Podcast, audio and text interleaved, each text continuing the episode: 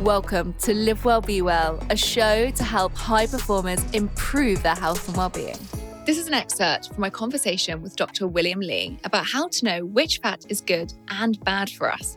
We had a fantastic conversation, and the link to the full episode is in the description.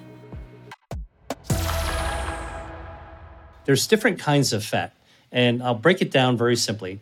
When you think about fat, it's like going to paint your room in two different colors, right? So you go to the paint store and you go to the section that has the different color swatches of paint. And for fat, what Mother Nature has done for us is given us two different colors to choose from for fat.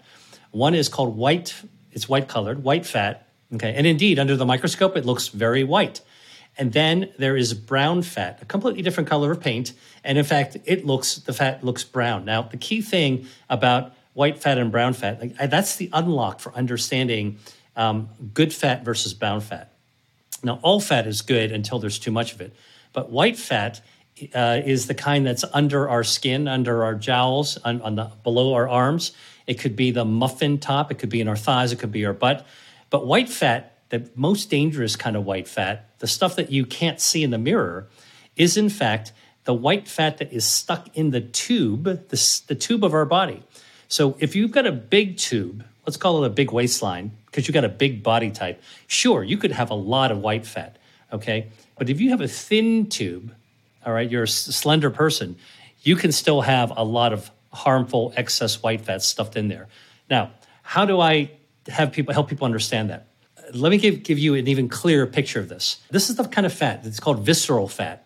All right, it's white colored and it's packed inside the tube of your body. And you can pack a lot of fat inside a skinny tube. So think about it.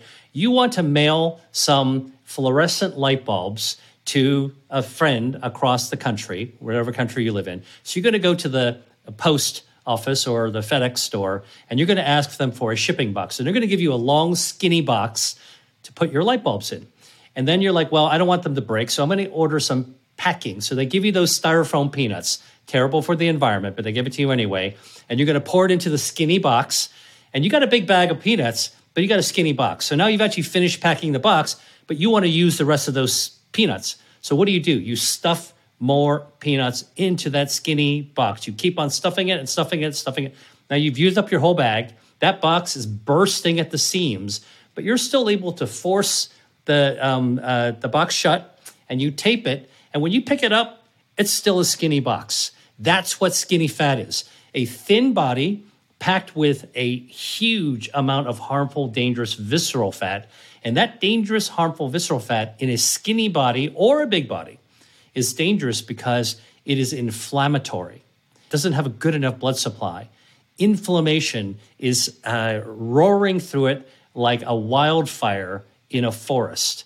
And that inflammation seeps out to the rest of your body, um, causing whole body inflammation. And that inflammation uh, short circuits the signals for the hormones that your fat normally produces. So you can't, you, your brain doesn't understand, am I hungry or am I not hungry? Your insulin doesn't know, should I be absorbing glucose or not? Um, so basically, that is the taking the first step off the cliff to a uh, sort of a future of being less well, less healthy, and in fact, veering right towards chronic disease. That is a consequence of skinny fat. How does a slim slimmer person know if they're carrying the unhealthy fat? What's the kind of key takeaways here? What you're asking is how do we know how much dangerous fat is actually packed in our tube, regardless of your body size? I'll, I'll, I'll get to the model slim physique in a second, but let's just talk broadly. All right. So, visceral fat is not something you can measure by stepping on a scale. So look, this is the experience, Sarah, and that we all have, right? You take a shower in the morning, you step out of the shower, you dry off. Mm-hmm. Out of the corner of your eye, you're looking at your naked body, and of course, most of us eventually see a lump or a bump or a shape that we're that that we don't find pleasing. So the next thing immediately that we do is step on the scale. All right. That scale, however, doesn't just measure mm-hmm. fat.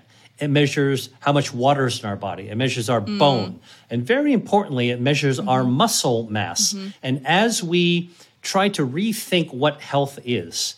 Health is the right amount of body fat that you need for health it's a good amount of muscle that you need, not only when you're a kid or when you're a young adolescent with a buff body, but also as we, if you want healthy aging, you really want to have, keep up your good, healthy muscle mass.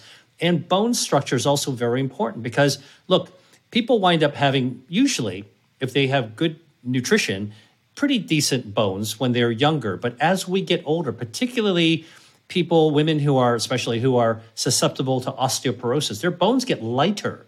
So, how do you actually do this? Well, it turns out that um, there is something called a DEXA scan that you can talk to a nutritionist or a wellness mm-hmm. center that they can actually give put a scan on. And a DEXA scan uh, is kind of like a CT scan that you know your doctor might do to look for a serious medical problem. But what it does is it's really beautiful. It's like a DEXA scan is like a CT scan for health.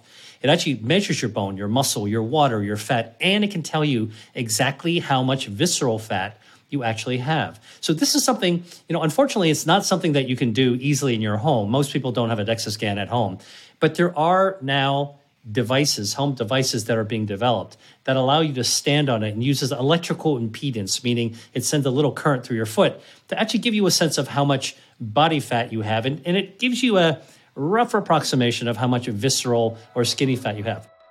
Thanks so much for listening. To hear the full episode, there's a link in the description.